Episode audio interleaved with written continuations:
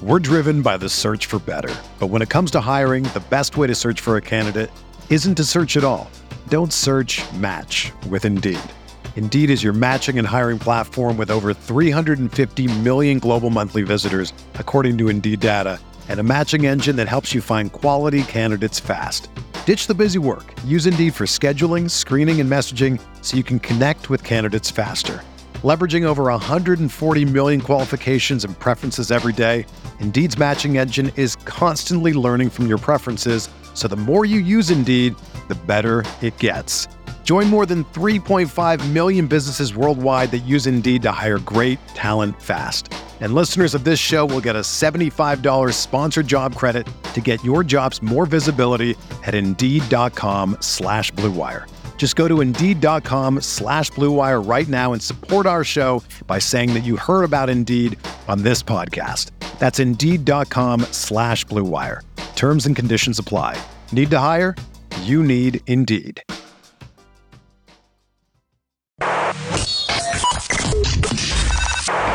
Welcome to Talking Buffalo, featuring conversations with guests from around the world of sports, media, pop culture, and all things Buffalo.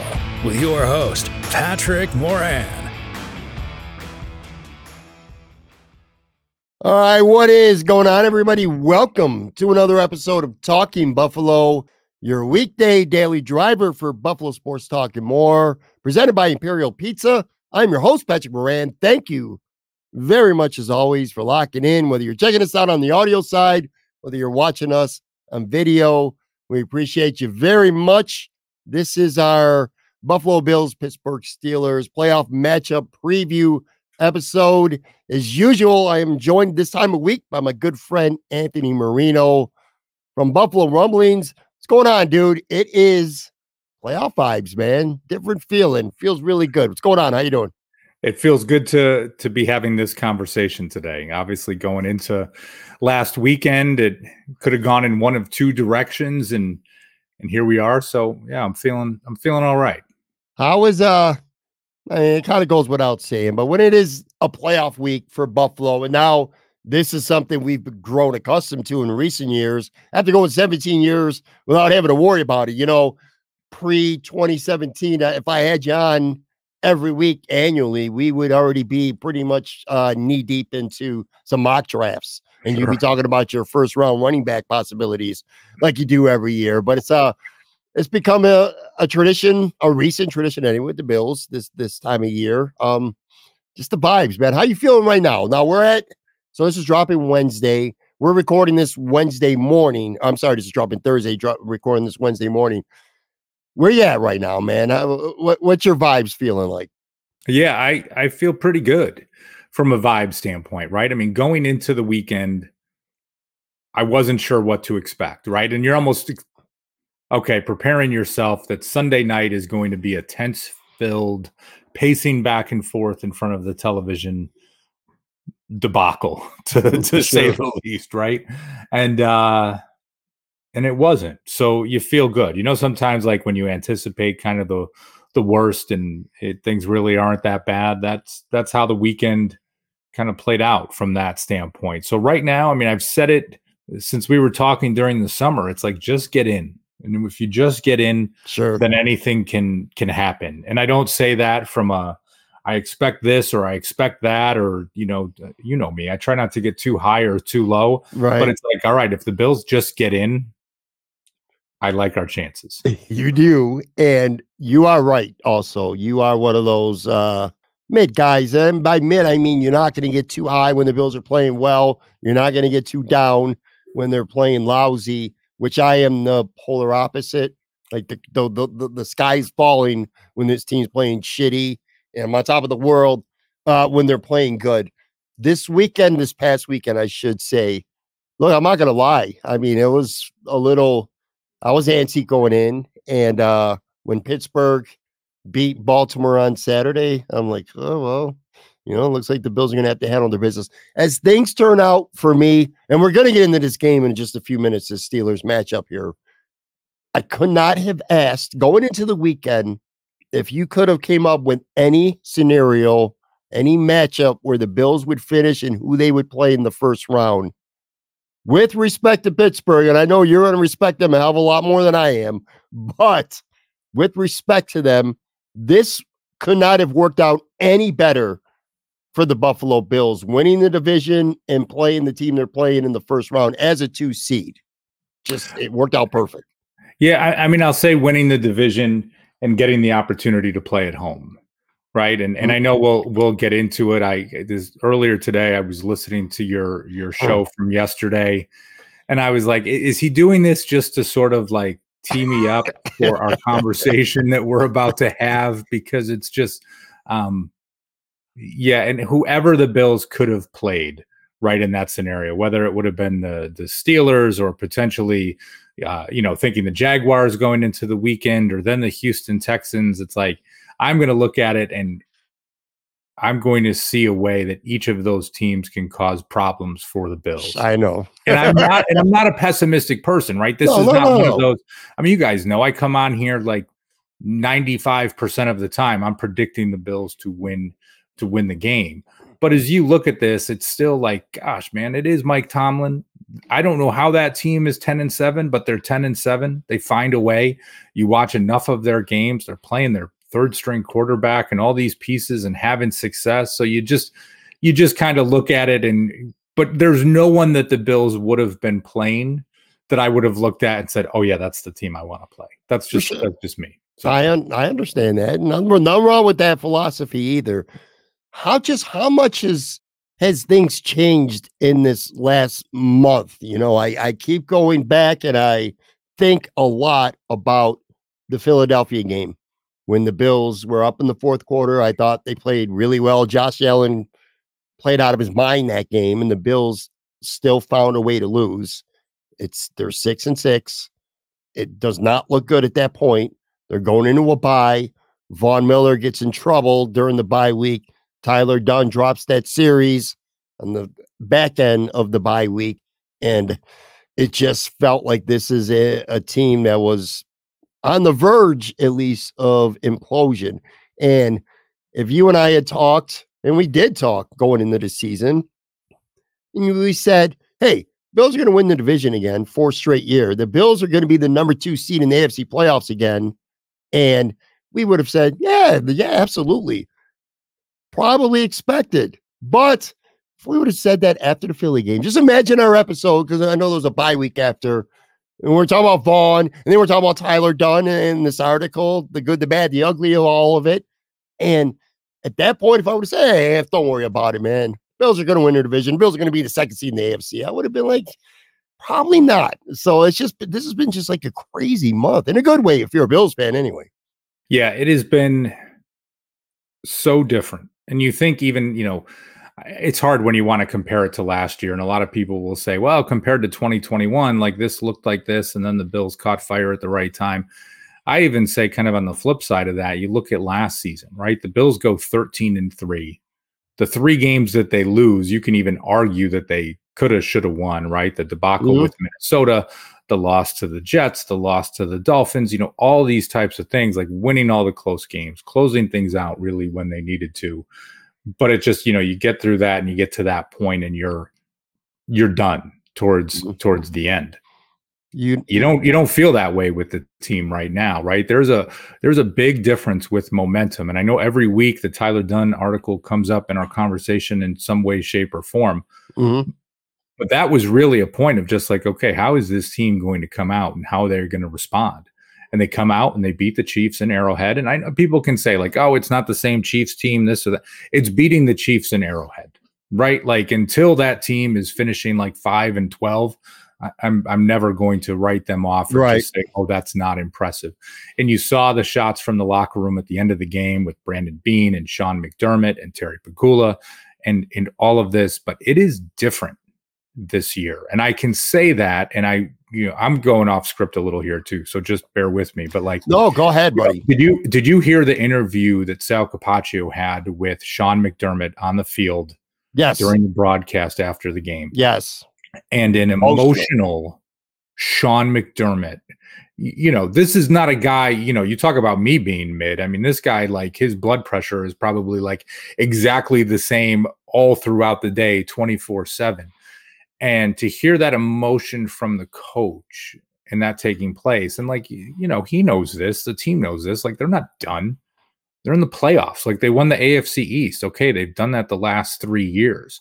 And it wasn't like this, oh, uh, this emotional, like, this burden has been lifted off me or anything. And, you know, listen, maybe just the realization of getting to the playoffs and living up to, you know, those types of expectations. But I say it feels different because this team has been playing with a different level of emotion. The defense has been playing with a different level of emotion. Like you hear the conversation, Rasul Douglas wanting to get back in the game and Dane Jackson saying, like, listen, I got you.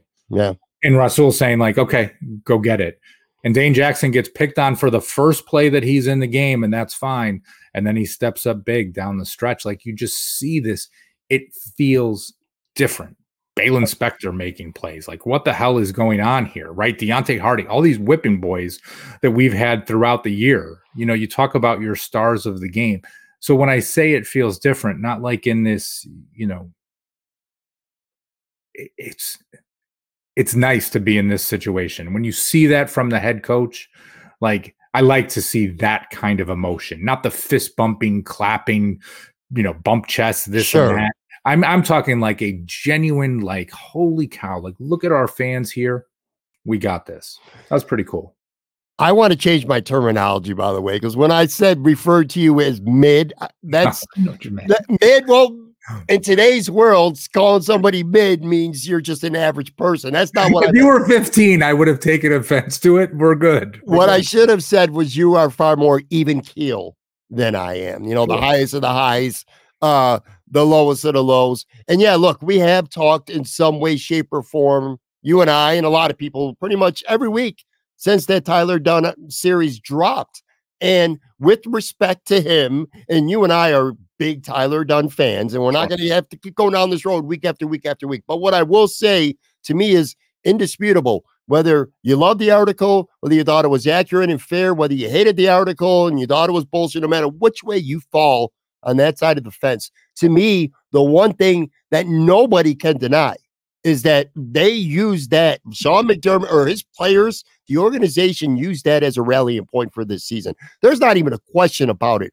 To me, that was, and it was Tyler doing a job. It was Tyler, you know, one of the best journalists in the country, writing the way he writes, and you can interpret it the way you want to interpret it. But the way the Bills interpreted it, that was bulletin board material. It's not even a debate to me. This team rallied around that. They rallied around their coach. And I think that has worn in a good way on Sean McDermott. You know, I I, I think the players yeah. have really rallied around him. And to your point, that post game interview that I and I did hear it with Sal on the field. The fans going nuts. You could just hear it in Sean's voice, the the enthusiasm, which is stark contrast from halftime when he was blasting his quarterback for which Sean McDermott was right, by the way. You know, you can't throw the ball, you got to throw the ball in the end zone. So he was very candid and blunt um with that. But yeah, you know what I realize, and, and you realize it every year, but it takes like a season and then you remember, you're like, you know what? That's right. So many games in the NFL are one or two plays. That's what they come down to. You know, there's a handful of games where you just get your ass kicked. There's a handful of games where you just go out and you dominate. And there's not one or two plays that ultimately decide a game. But if you really think about it, the Bills being a two seed, the Bills being an 11 and 6 team, the Bills are also a couple plays from being even better. You know, like they should have beaten the Patriots. They should have beaten the Eagles. You can look at it that way, or you can look at it as this is a very lucky team because they could have very easily lost to the New York Giants. They won by a yard. They could have very easily lost to the Tampa Bay Buccaneers. If Chris Godwin gets his head up, he probably catches that Hail Mary. If Kadarius Toney doesn't line up off sides, maybe the Bills lose that game. Even if they scored, the Bills still had some time. It's just the the margin in the NFL is just so razor thin. You got to put yourself in position to to win games on a couple plays. But man, this has just been a wild, wild, wild regular season because of how many games have been close and come down to just one or two plays. Well, every time you talk about that, it brings me back to uh, you know, and not a great movie, any given Sunday, but Al Pacino's speech in the locker room where he yeah. talks about football being a game of inches. And it is, man. I mean, like, listen, you talk about even, you know, the Jaguars game, right? I mean, you see that play where Trevor Lawrence is lunging the football out to try and get the touchdown. And I mean, it is literally two yeah. inches from hitting the goal line of just like, you know, I mean, you were talking a razor thin margin in so many ways of what takes place. Um, I want to say one more thing on on McDermott. Actually, two more things on McDermott. One, I love the halftime interview, and I say that because I always look at these as it's like you know the biggest waste of time. Like, hey, coach, yeah. what do you got to do? Like, well, we got to score more points than the other. Team. You know, we gotta we gotta stop them. Okay, thanks. Like, you know, to actually see some sense of emotion or disappointment. I mean, the timing was uh, not great, but great from a seeing a a raw response from a coach. Like you don't see that in any game in the NFL. So I enjoyed that part. But going back to what you were saying about rallying around McDermott, you know, you think of like anyone in your life, whether it's a, a sibling, a family member, or even like what I call your chosen family, like your circle of people. Sure. Right. It's like, yeah, that's my my little brother, that's my buddy, whatever. Like I can pick on him, I can bust his chops, he can annoy me, I can, you know, that can bother me to no end. I can say whatever I want. Somebody else outside says something about a family member, even if it's true, even right. if there's pieces to that where it's just like, yeah, I remember when he did that, that was annoying as hell. But like, you can't say that about him. I can. right. You know, it kind of almost like, is it that type of of rallying, right? Like, hey, it's it's one thing to for this to happen. It's another thing for someone else to. I don't want to say like taking shots at our own. Like it's like you said, Tyler doing his job, doing what he needed to do. But I see it as is some of that too, and and I'm glad to see it. Like it, it's it's making the team better. And I think even in certain ways, when we were watching this game, I mean, tell me, you know, the Dolphins get the ball back right? The Bills don't get the the the last tush push where they can seal it away. In my opinion, right call, going for it, all fine and good. The play had been working. Sure. You know, the Dolphins get the ball, and you're just like, geez, okay, here we go. Like yeah. Tyreek Hill, short on time. There was no soft zone coverage. There was no playing back, and we're going to nope. give you seven yards and let you get what you need to. They were on the line. They were right across from him, from Cedric Wilson, whatever yep. weapons that the Dolphins had. It was like, we are going to be in your face and we're not giving you anything. And you saw Tyreek Hill getting kind of beat up and battered and taking some some hits during this game and sort of like gingerly walking off to the sideline. So when you talk about a coach learning from past mistakes and different things that come about, to me, that was the the takeaway from this game that no one is really talking about. And it was just like you want to talk about growth you want to talk about evolution. To me that right there it wasn't bend but don't break. It was just like we are going to be in your face. We're not going to lose this. And they showed it sean mcdermott has won me over i think over the last maybe five to to sure. to six games and you know again with, with that article man look the bills were six and six and they were flailing you know this was a team totally. that looked like they were they were going nowhere. You can argue about the timing of the article, but you know it was a good thing for the Bills because again, it rallied them. Let me ask you a question too. By the way, do you have you happened to watch um that HBO Hard Knock series with the Dolphins, the in season one? No, I've not. All right. Well, last night I, I haven't either. There was, there's been eight episodes. I haven't watched any of the first seven. Uh, I did watch last night. Last night being Tuesday night because it was about the Bills game, large largely. I tell you, watching that, if you're my, the, I have a couple takeaways from that. Mike McDaniel is an offensive guru. Like I wish he would be the Bills' offensive coordinator. I'm sure there's 31 other teams, or at least close to it, that would love to have Mike McDaniel as their offensive coordinator. Dude's just weird though, man. Like his his because again, you know how Hard Knocks works. The access is amazing. They show a lot of the speeches in the uh in the team meetings, practices on the field, so on and so forth. He's a weird dude. But Tua, I got to tell you, man, and this isn't me just hating on Miami because I'm a Bills guy and, you know, it's just fun to pile on the Dolphins. He's a pretty good quarterback. We've talked about him before. He's a really good, solid human being, a nice guy, somebody worth rooting for. And we both have agreed to that. But I'll tell you, the difference between him and Josh Allen is literally night and day, not just on the field, which you would see on Sundays, but also on the sidelines in the team meetings in the locker room. Like he's he's a guy. He's a guy in that locker room. Josh is the alpha. Josh is the leader. Everybody knows that you're, and it's not even just the Bills and Josh Allen. Most teams, your quarterback is your leader. He's your guy. And you get a sense just watching this hard knocks. Tua was not that guy. He's very lit, reserved, quiet. He's laid back. I don't think you could be a quarterback, uh, a great quarterback in this league like that. And then the other thing I noticed too, Miami, and now I know this, they were not confident at all. I mean, they knew what was on the line and they were enthusiastic and all, but it was almost like, and I'm sure a lot of people, if you're watching or listening and you saw this episode, would agree.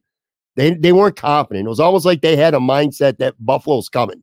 You know, Buffalo's going to this is happening again. The Bills own us. I mean, they've said it on the show and stuff like that. But watching that episode, you just got a sense that Miami kind of felt like Buffalo is the better team, and and ultimately they were. You know, they were in a different position last week, right? I mean, when you're when you're the leader, it's uh that's different, right? When you're the hunted versus being the hunter. And like last year, even like through the season, even in the playoffs, it's just like, hey, the the plucky Dolphins with their new head coach, and he's kind of quirky and a little bit different from the norm and having success with it. Like, you know, it was a it was a good story, and it's still a good story.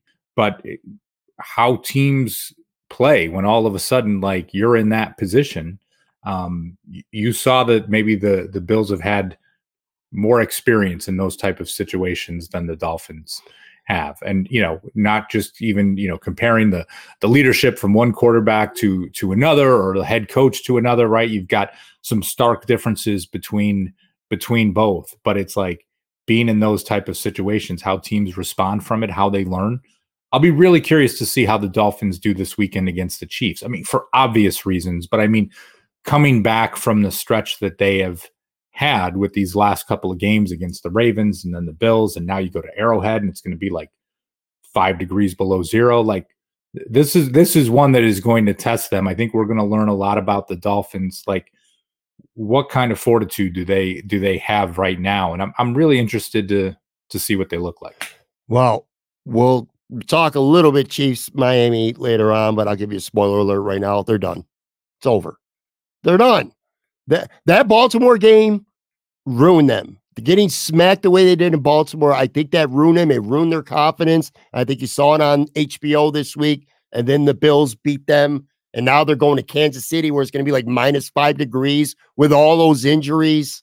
I think that's a wrap for the Miami Dolphins. Uh, I know, again, you know, I like to be bold and maybe say some outlandish shit that can make me look dumb, you know, down the road. But conversely, Anthony, when we preview games, and I'm predicting that Dawson Knox is scoring touchdowns ahead of time, and Deonte Harty, I didn't say he was going to score a touchdown, but I said he was going to bust one, and I called him out specifically, and that comes true.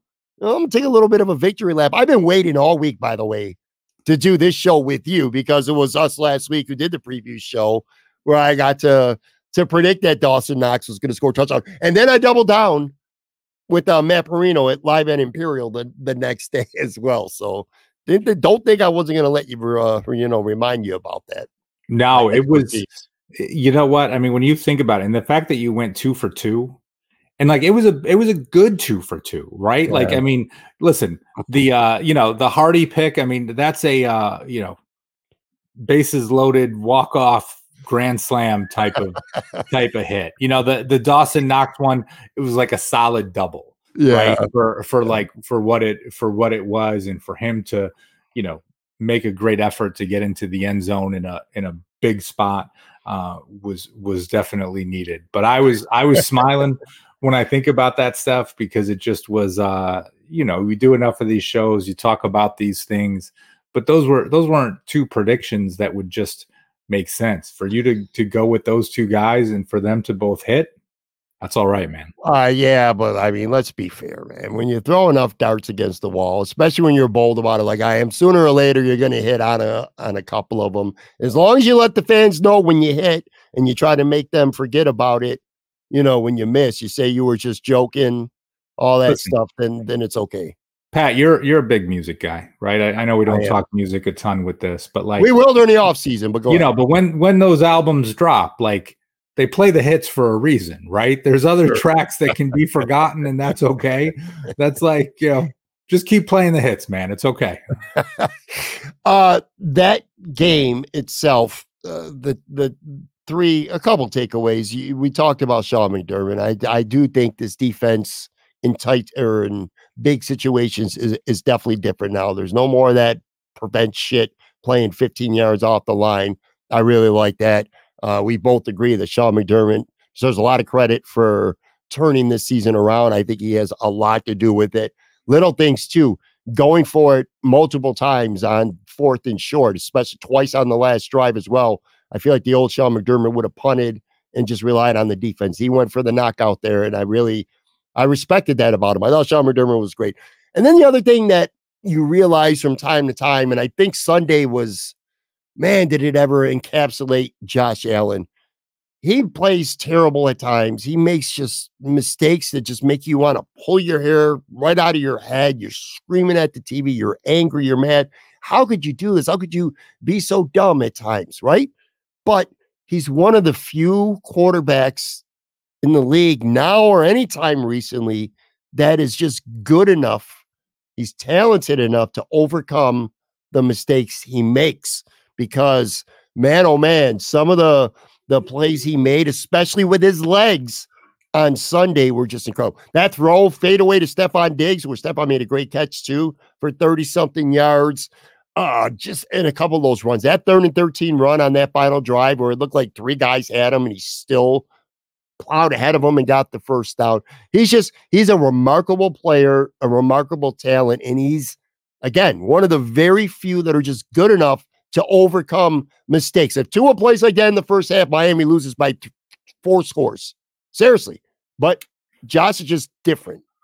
Yeah, he's he is different. And it is, you know, the interesting thing is too, when you take a look back at it, and I get it, they won the game. You could say they only scored 21 points. Josh Allen pr- played a great game on Sunday. Now, there's three plays you want to take back, right? Yeah. I mean, basically 30 seconds of football that you look to to erase and it, it's not that you just forget about those pieces but this wasn't one of those where it's just like yeah they scored 21 points josh was great he made all these big runs he converted the fourth and ones like you know he's completing like over 75% of his passes you see a really good game from stefon diggs coming back nice game from dalton kincaid great game from khalil shakir right spreading the ball around high percentage of completions yeah, a couple of mistakes. I mean, even that second interception, it's like, okay, it's fourth down. Credit the Dolphins defense. Gabe Davis trips up in the end zone. Honestly, that interception worked out okay for the Bills. Like, what were you kicking a 50 some yard field goal? Like, maybe you make that.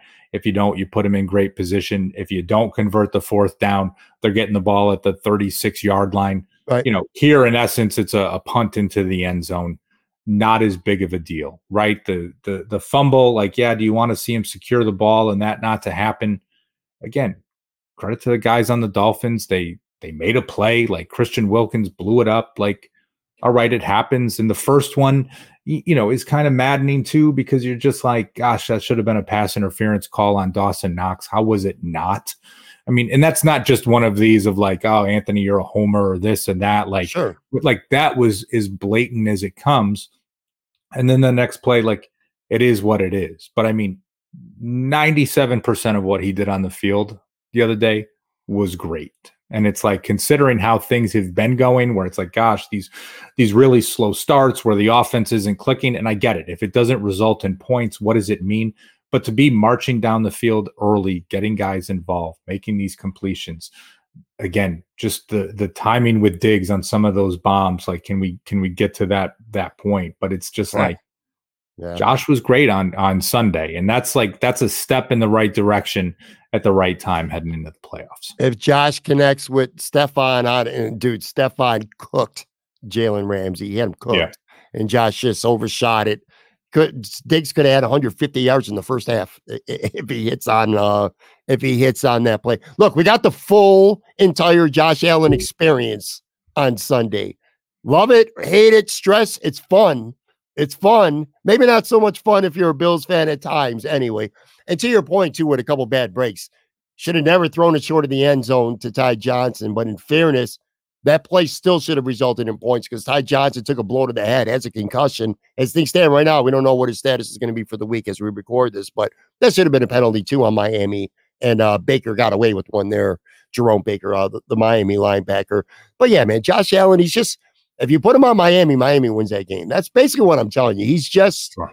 he's just a different animal, and he's just so much better than Tua, and he's pretty much so much better than almost anyone else. Also, want to credit Brandon Beane. This felt to me like kind of a Brandon Beane game, and I say that because these unheralded.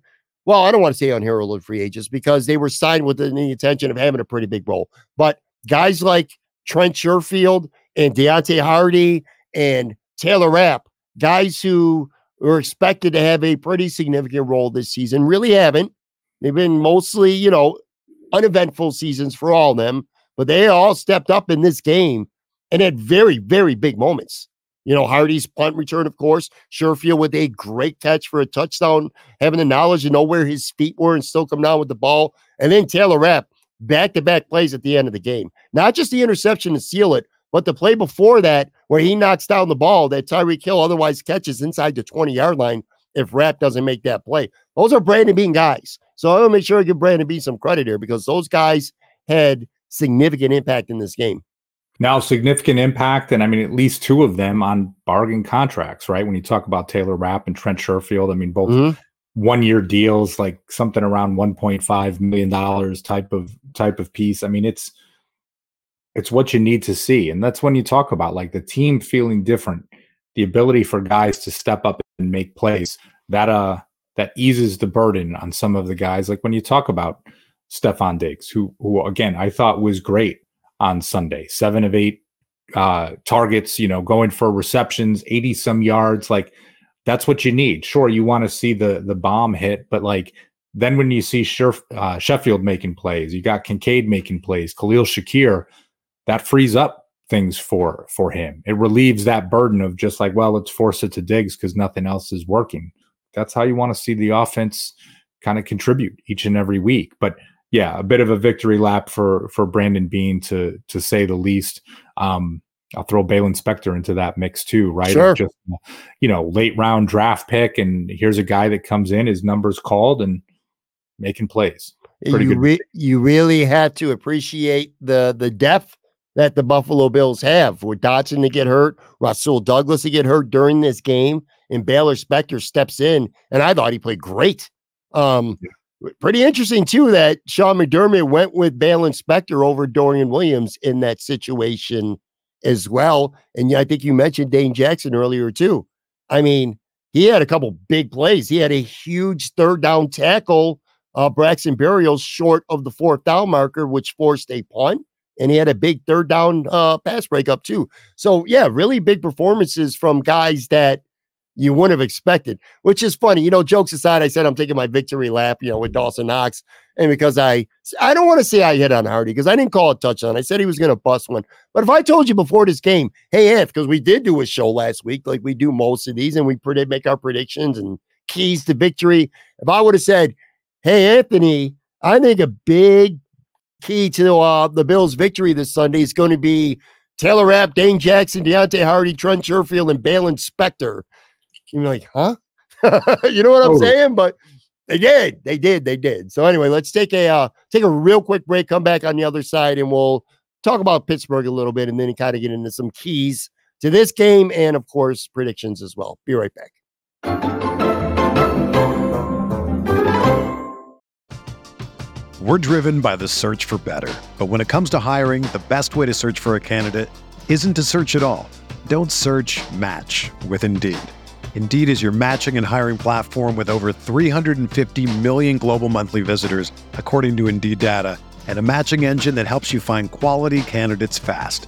Ditch the busy work. Use Indeed for scheduling, screening, and messaging so you can connect with candidates faster. Leveraging over 140 million qualifications and preferences every day, Indeed's matching engine is constantly learning from your preferences, so the more you use Indeed, the better it gets. Join more than 3.5 million businesses worldwide that use Indeed to hire great talent fast. And listeners of this show will get a $75 sponsored job credit to get your jobs more visibility at Indeed.com slash BlueWire. Just go to Indeed.com slash BlueWire right now and support our show by saying that you heard about Indeed on this podcast. That's Indeed.com slash BlueWire. Terms and conditions apply. Need to hire? You need Indeed. Another day is here, and you're ready for it. What to wear? Check. Breakfast, lunch, and dinner? Check. Planning for what's next and how to save for it? That's where Bank of America can help. For your financial to-dos, Bank of America has experts ready to help get you closer to your goals. Get started at one of our local financial centers or 24-7 in our mobile banking app. Find a location near you at bankofamerica.com slash talk to us. What would you like the power to do? Mobile banking requires downloading the app and is only available for select devices. Message and data rates may apply. Bank of America and a member FDIC. All right, I am back here with Anthony Marino from Buffalo Rumblings. By the way, if you're watching this uh, on the video side, the uh, the beard growth from losing my bet to my son is not doing so great, man. I, you know, have you ever grown a beard? Have you ever tried Yeah. to grow a beard? Yeah, I did. Uh, I did no shave November Oh. once, and you know what? Like when you do it, it's and I remember the phase that you're in right now of just like, my gosh, I'm not, I'm not built for this genetically and what takes place. And then once you get through like that awkward, whatever, first ten days, and it starts to fill in, I think you might be surprised. I'm, I'm Mm. looking, I'm looking forward to this, man. I really am. I'm not. I'm not, man. So eh, there's areas, patchy areas where I know they're just not going to fill in. And by the way, by the time they might, I'm probably going to, the bet will be over and I'll have the option to shave. And I probably will. I'm not meant to have facial hair. Just some people can rock a beard. Some people can rock a mustache and they look great. Like, can you imagine Sal Capaccio without a mustache? You know what I mean? It'd just be weird. Um, that's how I feel. Like it's been my routine my whole life. I get up, I brush my teeth, I shave every day. That's like been my whole life. One time when we lived in Florida, I, I did attempt for probably a good two months to to grow a beard. That's how I'm confident that I know it's not going to work out because it's just it, it got too patchy. We'll see, but anyway, it, it is what it is. I just I'm I'm starting to feel a little more ridiculous. You know how it is. You feel like people are looking at you funny, even if they're not. You just have that inner sense. That's kind of uh how I feel. Anyway, all right. Pittsburgh Steelers coming to town this Sunday without TJ Watt. Uh, that we got to start there. I mean, this is a football team. They're 10 and 7. I get it. They earned a playoff spot, sort of. I mean, um, they beat a bunch of Baltimore backups. Like I, they did beat Seattle on the road though the week before. That was an impressive game. They had to have that. Uh, they beat Cincinnati at home the week before. So they've won three in a row now. They've also lost at home back to back before that to Arizona and the Patriots. I'm going to throw that out there as well. But to me, the big story of this game is TJ Watt. TJ Watt is not just maybe the best defensive player in the NFL, and he will win NFL uh, Defensive Player of the Year. He's had 19 sacks this year. He's going to win that. Um, he might be one of the top five to six players in the NFL. Like he'll finish top 10, I think, in MVP voting this year. Anyway, he ain't playing. He hurt his knee in the Baltimore game and he's out. Um, to me, that would be the equivalent of the Bills having to play a team without Stefon Diggs or without having to play with like Ed Oliver and Leonard Floyd on the defensive line. That's how important I think TJ Watt is uh, to the Steelers. So let's start there and him not playing.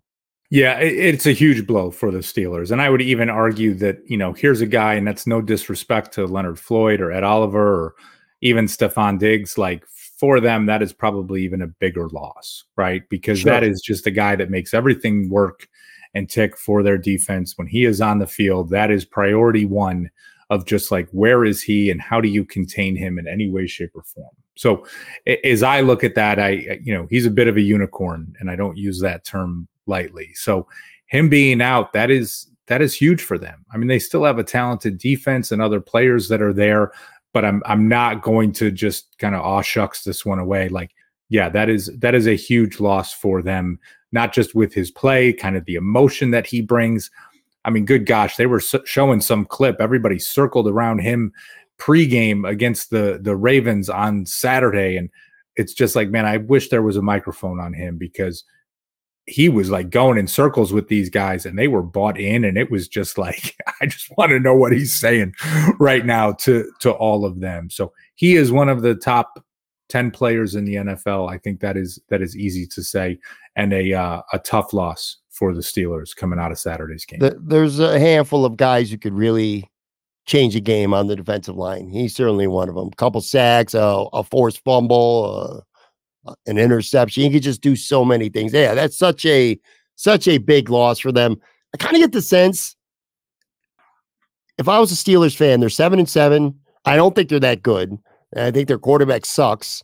And like I, I get a sense that to some extent they're going to just be happy to make the playoffs. I, I feel like if you're a Steelers fan, to some extent, you're probably feeling that way. Now, what I will give them credit for is Mike Tomlin. He is a good coach. 17 years and they've never had a losing record. That is incredible. That's hard to do over the course of 17 years.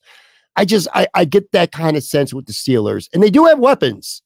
I mean, they got two good running backs. Najee Harris and Jaylen Warren are two very good running backs. They got two good receivers, George Pickens and and Diontae Johnson. They got a decent tight end, Pat Freiermuth. Couple guys on defense. I don't think their defense is that good, especially without TJ Watt. Um, but they still got a couple guys on defense.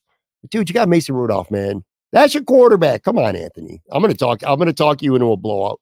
No, you're not. I mean, and listen, it's just like look at look at how much better their offense has been with him with him playing. And I kind of throw the game against Baltimore out the window. I, I mean, honestly, As I don't even rem- remember some of those statistics. I mean, you were watching that broadcast. I mean, it was torrential downpours, horrible the mm-hmm. entire game. Now we might have a weather game on Sunday too, so that part that part plays in. But you know, when you have a team that has weapons, that has kind of like a two-headed monster at running back for what they can do, you know, you you talk about these guys, it's just like, eh, yeah, you're you're not going to talk me into a blowout. Like I have, and I, I say this like whatever. my my level of respect for Mike Tomlin should have like zero impact on anything. But like as a coach, you talk about this never a losing season in 17 years. Like yeah, that doesn't happen by mistake in this day and age of the NFL, where you see, well, it's like you know, coaches. It becomes a bit of a revolving door. I mean, heck, you know, we talked about Sean McDermott earlier. Like, hey, maybe it's time for a change. Like you know, time for a change. Like the team had made the playoffs the last four years. Like you, there's a level of impatience that comes with this. So for what he does for this team to be able to win 10 games this year, and, again, hey, I get it. Like they lost to the Cardinals, they lost to the Patriots. Like, you know, those things, those things happen. Like it does. But I'm not going to look beyond them because it's just he's one of the best coach. I mean, he's a future Hall of Famer. Like I'm I'm confident in in saying that he gets more out of a team than he should. So they're going to be a little bit plucky on on Sunday. Nothing and, to lose. Yeah, nothing to lose at all. And to that point, like you say, like yeah, maybe their fans are just happy to be there. It's like yeah, the season was a success. We made the playoffs.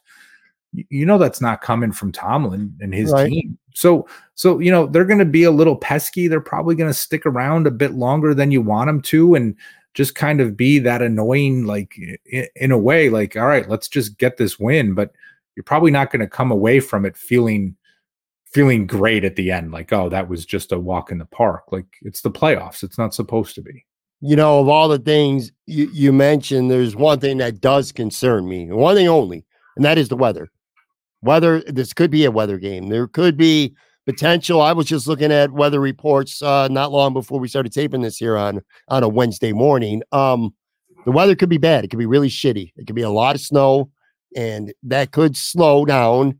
You know, people. I know this is Orchard Park, and it's the fans that make give the Bills a huge home field advantage. But I want, ideally, for the Buffalo Bills and the way this offense is, I want a dry field. You know, I don't need 30 mile an hour winds, even though Josh could rip the ball and anything. I don't need snow. I don't need heavy winds uh, when the Bills are playing.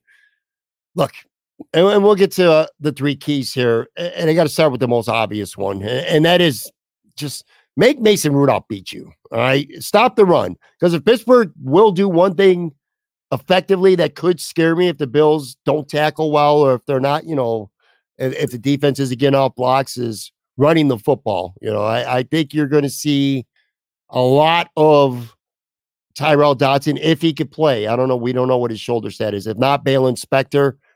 Um, I think, especially on the early downs, Pittsburgh's going to try to shorten this game, keep Josh Allen off the field.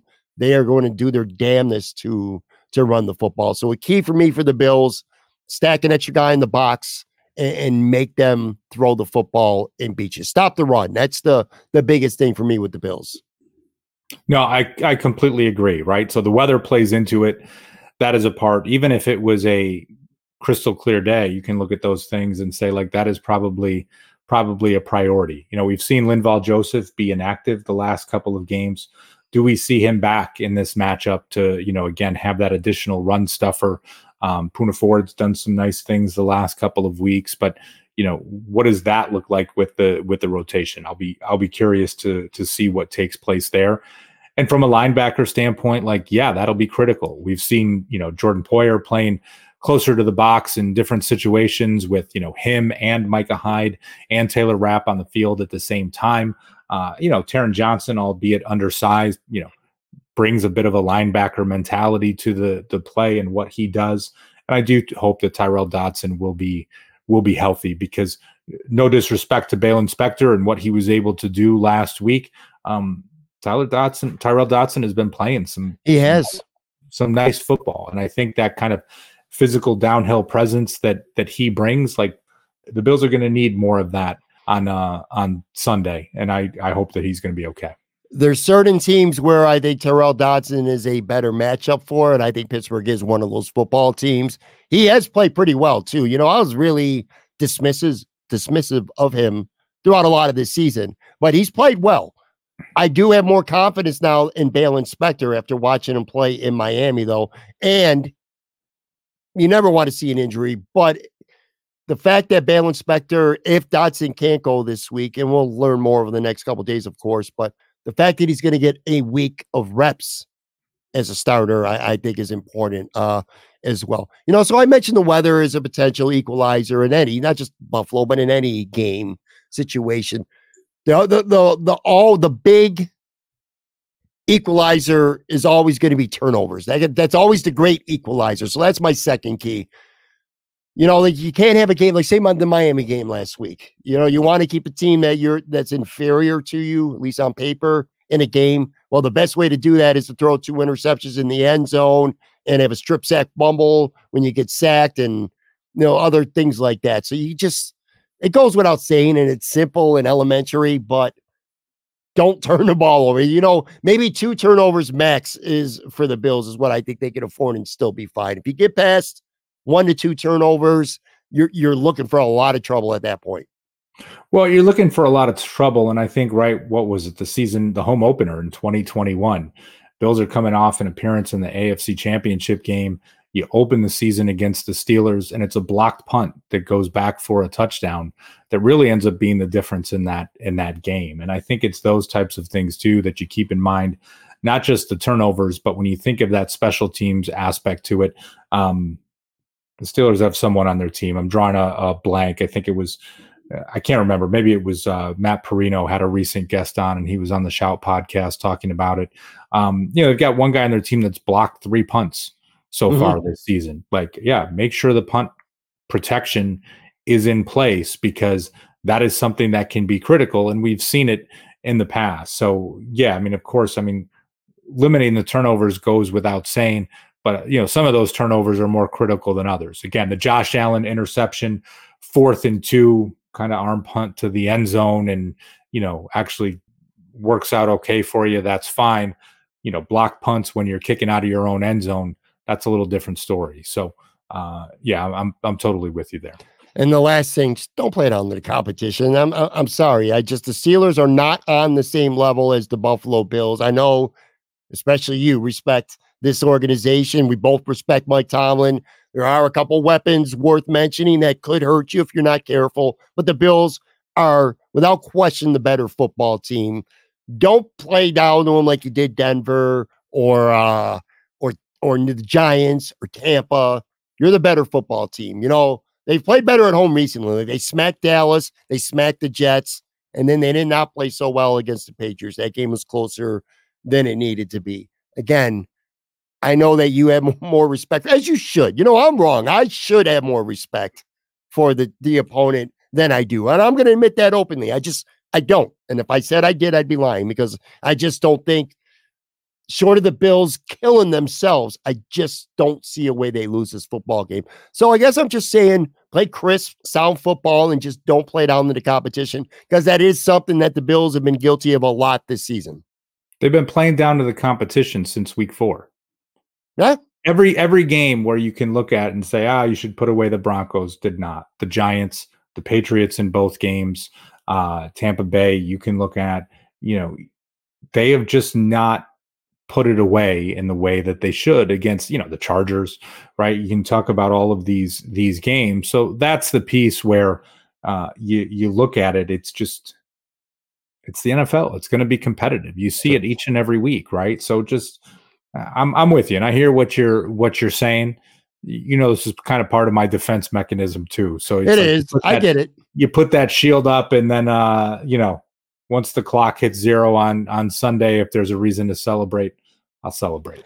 I, I, I laugh because I, I think uh, I think if I ever had you and Tone Putz on the show at the same time, like if we did a a three person show, I think you would be cringe because I don't know if you watched the show a couple days ago, and I it was unprovoked. I didn't know he was doing it, but uh, so Tone Putz comes in studio with me usually on Monday nights, and we just kind of put a wrap on the game before we shoot the shit, talk all kinds of stuff. Anyway, he came onto the set here in, in my home studio with a white t-shirt saying hmm. "Feed me KC." He refused to even discuss the Pittsburgh Steelers, and all he kept talking about the whole episode was wanting the Kansas City Chiefs. So I'm thinking about that and him just not even, you know, acknowledging the Steelers, whereas you are being much more, again, centered here and respecting the opponent. I, I to be fair to you, you're absolutely more right. I mean, you, you can't completely look past any team. I don't care if they were playing the Arizona Cardinals. You just you can't utterly look past the team, which he did. But I also thought it was kind of funny that he had a Feed Me KC shirt on before they even play the Steelers or before the Chiefs even play Miami. Uh, anyway, all right, what was prediction time? We do this every week now. Let's start with game predictions, and then I want to go after, and maybe we'll come up with a a couple standout players or something like that. But let's start with the game. Give me give me your game prediction. Yeah, I'll go 21-13 Buffalo. Like I said, a little closer than it needs to be. Maybe one of those scenarios where it's like, yeah, you're you know, you're kind of in control of this game, but never where you build it enough to the point where you can just feel comfortable uh you know at the end. So right, I mean still a one score game when you look at it from that standpoint and I think you know, a lot of times we talk about these scores, we're, we're projecting a lot of points. The Bills haven't been putting up those like huge offensive explosion type of games. Certainly, with a, a team like Pittsburgh and their scheme, what the weather is going to be on Sunday, uh, a little bit more conservative with the prediction. So again, that's that's what I'm looking at. Okay, I'm to go 30-12 Buffalo. Um, I think Pittsburgh might have a drive early in the game where they have some success and it look good. But and then I think Sean will make some adjustments and he'll shut it down. The offense might take a little bit to get rolling, but I think eventually they will. Um, I just don't think without TJ Watt, especially on defense, I just don't think Pittsburgh has the manpower to uh to stop the Bills offense. Which by the way, again, I this is the one thing I hate about taping, especially early on a Wednesday. Minkah Fitzpatrick, a very good safety, hasn't been playing. Uh, I think Mike Tomlin said he, he was limited at practice and that he's hopeful or optimistic about his chances of playing. But regardless, I just think the Bills just have too much talent, and as the game wears on, I, I think they'll they'll pull away thirty to twelve. Give me, and we did this last week too. Maybe one or two standout players, like uh, not counting Josh Allen. Good, that's just again that's low hanging fruit. But give me a player or two that you could just you envision in your mind having a, a pretty significant impact on the game? Yeah, so if we're talking on offense, and it's boring because I'm going with the same pick as last week, but th- this should be a game where Dalton Kincaid gets like a dozen targets. Mm-hmm. Like from a linebacker standpoint, and for what the Steelers do, there is no way that they should be able to guard him over the middle of the field and it should end up being something like 10 catches for 90 some yards right? Not you know nothing crazy nothing huge along these lines but when you talk about just kind of like some and i know this doesn't isn't the definition of chunk plays but like you know nine ten yards here and there just kind of keep moving down the field for what the weather is going to be.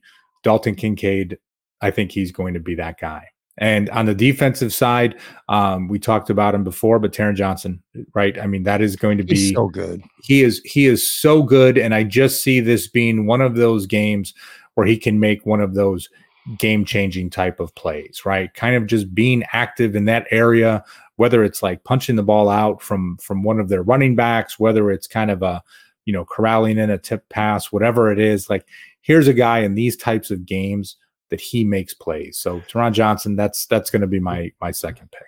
Yeah, I'm not going to go with Taron Johnson, but I will tell you, watch the All 22 film, and God, he is so good. He is just around the football. He's such a good tackler. He's such an aggressive tackler. Yeah. He's so good in coverage, even if he gives up a catch, but he doesn't give up any yards after the catch. He's just such a great player. It's so easy to take it for granted. I don't study 31 other teams, or I'm not familiar with secondaries for 31 other teams. I just find it impossible to believe that there's more than maybe one or two better slot corners in the NFL than that guy. He's awesome. Uh, I don't, I'm not going to go bold this time, but offensively, I think James, you said him last week. I'm going to say him this week. I or I don't know. I actually, didn't say him last week, but James Cook. I, I think this is going to be a good game for James Cook. I think Pittsburgh's going to be horrified of Josh Allen running the ball and throwing the football. I, th- I just feel like the creases are going to be there. The Bills did not run the football very well against Miami outside of Josh Allen. The offensive line struggled in run blocking. I think they're going to run the football pretty, especially if the weather's shittier. I think they're going to run the football pretty effectively. And I think James Cook is in line for a big game. He's going he's to get in the end zone too, which I know like Normally, be like, oh, running back scored a touchdown. What a bold prediction. James Cook don't be scoring touchdowns rushing the ball because Josh Allen takes them all. But James Cook's going to find the end zone on Sunday. And then defensively, maybe not a big game statistically, but I love DaQuan Jones in this game. I think Pittsburgh is going to try really hard to run the ball, sustain drives between the tackles, and I think DaQuan Jones is going to have a lot to say about that. He'll help shut down that run, take up blockers, and force Mason Rudolph to be a thrower. And in that case, the way Sean McDermott's been scheming this year, I think it's going to be an ugly day for the Steelers. You know, I just talked myself into it. Forget 30 to 12. It's going to be 37 to 12. I just gave the Bills, I just gave the Bills another touchdown. Love you're like, I gotta respect the, the, Steelers more, and then you're just like, yeah, you know eh, no, it's gonna be 37-12. And yeah. Jones is gonna have a good game. Anyway, all right, before I let you go, assume, all right, let's allow you, I'm gonna allow you, I'm gonna force you to assume that the Bills get past this game, okay? Let's say the Bills, or I'll even make it easy for you. For the sake of discussion, the Bills beat the Steelers, okay? I want you to power rank the potential three opponents for the divisional round because you got Kansas City, you got Cleveland, and you got Houston. Kansas City plays Miami for everybody out there who doesn't know on Saturday night. If Kansas City wins and the Bills win, of course, we're assuming the Bills win. But if Kansas City beats Miami, the Bills are playing Kansas City. If Kansas City loses and Miami wins, the Bills are playing the winner of Cleveland at Houston. As things stand right now, and no matter who the Bills play, I know you're going to have a ton of respect for them. And so will I, because these are three good football teams, by the way. But I want you to try on the flyer, and I didn't tell you I was going to do this ahead of time because I just didn't want to. But Cleveland, Houston, Kansas City. I want you to power rank in order of preference who you would like to play in the next round potentially. I don't want to play Cleveland. Thank you. Okay. And I don't know. I mean, good gosh. I mean, you you know, again, if you said however many months ago, like Joe Flacco playing quarterback and whatever, but that is a defense that you just look at and you're just kind of like, I don't know, man. There's something about that team that is working, and it shouldn't be working, right? I mean, they even should have lost to the the Bears a couple weeks ago. They kind of mm-hmm. like pittered sure. that one away, type of thing. Like, but there's just something about Cleveland that you look at and you're just like, yeah, that's probably the one I don't want to play. Agreed. I'm with and, you and I don't know what it is with that, right? Maybe it's just a little bit of the unknown. I mean, you know, Kansas City would be an easy choice, but I think when you look at KC, it's like, okay, you've played them enough, you know them enough from a prepara- preparation standpoint. Like, again, and, and I mean, I said, before, I said this to you before. I can look at every one of these teams and say why I don't want to play them. Sure. But from that standpoint, and it's, you know, and I guess if I'm going to say with the Texans, it would just be a little bit different based on the inexperience. So Sure. maybe maybe with them it's just uh again CJ Stroud doing great stuff. You could see a Devin Singletary, Jerry Hughes revenge type of game scenario playing out.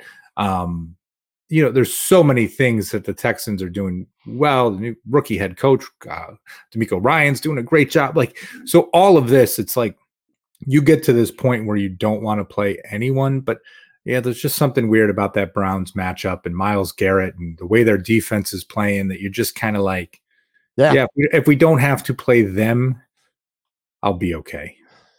it's funny because when I had Tone Pucks on the other day and he was just talking about Kansas City, what Kansas City, Kansas City, I said, look, they are still a Super Bowl defending champions. They still have Pat Mahomes, still have Travis Kelce, they still have Chris Jones. They can figure it out. They have Andy Reid. They have a championship pedigree, and that matters. So I was like, you're crazy. But after we were done and we're sitting there uh, in, in my living room and we're talking after, I was like, you know what? I think I'd rather play them than Cleveland. Because I started thinking about Cleveland. And Cleveland's defense is really, really good. And they got Amari Cooper and they got a great tight end and they can run the football a little bit. And they got Elijah Morris Oh, yeah. a rejuvenation. Like, so if I had to go in order of preference, I think I'd want to play Cleveland the least of the three. Plus, the Bills just know Kansas City a lot better. Now, vice versa as well. They can prepare for us a lot easier too because they know the Bills. But I'm like, yeah, I think I'd rather play Cleveland the least than Kansas City. And with respect to Houston, they are good. CJ Stroud's good, but I'd always rather, especially, you know, because CJ Stroud's going to be at home this week. Now, they say he never played a playoff game. Last week was a playoff game for Houston, essentially. They went to Indy, they won on the road. So, you know, see, and he's a good quarterback, and they got a lot of good players too. But in that situation, I, I definitely would prefer to play uh, Houston if things work out. It's an irrelevant point, though, Anthony, because I told you at the beginning of the show, Miami's done. So the Bills are yeah playing- i'm going to disagree with you there No. and I, i'm not going out and making a you know making a pick with it or anything along those lines but you know for the dolphins they get back a jaylen waddle if they get back raheem mostert like those are two guys that that make a difference for what their offense can be and i'm just not going to say that they're done right I, I think it's going to be a good game on saturday night. Uh, i think it's going to be relatively close. Might be a little bit ugly again. We talk about the weather and what that can mean. Like that part is not lost on me but i'm not uh you know i'm not closing the door on the dolphins just yet. I just don't think they have the grind. I don't think they have that that dog in them to to go into Kansas City in minus five degree potential weather, especially as decimated as they are on defense. And and be able to beat the Chiefs. And it's not a given that Waddle or Mostert are going to play. Plus, Tyreek Hill's got a, an ankle and a quad. I expect he'll play, but not hundred percent. But anyway, I am. f- Let's just put it this way: I'm fully anticipating next week when we get together. You and I are going to be talking about a Bills Chiefs playoff game. Pat Mahomes playing on the road in the playoffs for the first time in his entire career.